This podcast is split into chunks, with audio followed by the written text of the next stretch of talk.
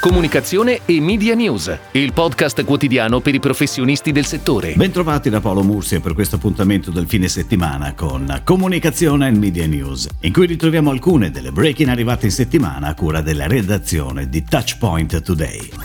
Cabiri Brand Universe si aggiudica la gara indetta da Banco B P M e ne diventa l'agenzia creativa per il duemilaventuno. Cabiri è quindi il partner strategico che supporterà il gruppo nella realizzazione di progetti creativi destinati alla comunicazione istituzionale, commerciale, interna, web e multicanale.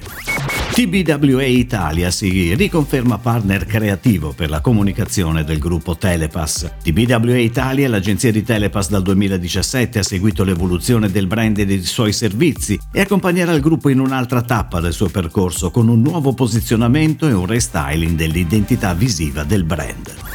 Leo Burnett Torino presenta la versione integrale dello spot Jeep A Timeless Story, che celebra gli ottanta anni del famoso marchio all'insegna dell'innovazione e della libertà. La campagna sarà on air nei principali mercati europei sotto la guida di Maurizio Spagnuolo, la direzione creativa esecutiva di Francesco Martini e la pianificazione di Starcom.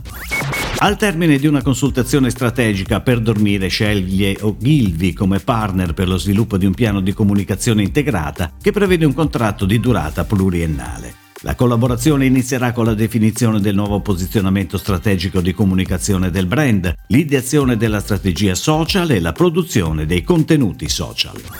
Eolo, operatore leader in Italia nella fornitura di connettività tramite tecnologia Fixed Wireless Access, ha iniziato la fase di selezione per l'attribuzione del budget media per il duemilaventuno, per la durata complessiva di dodici mesi con partenza ad aprile.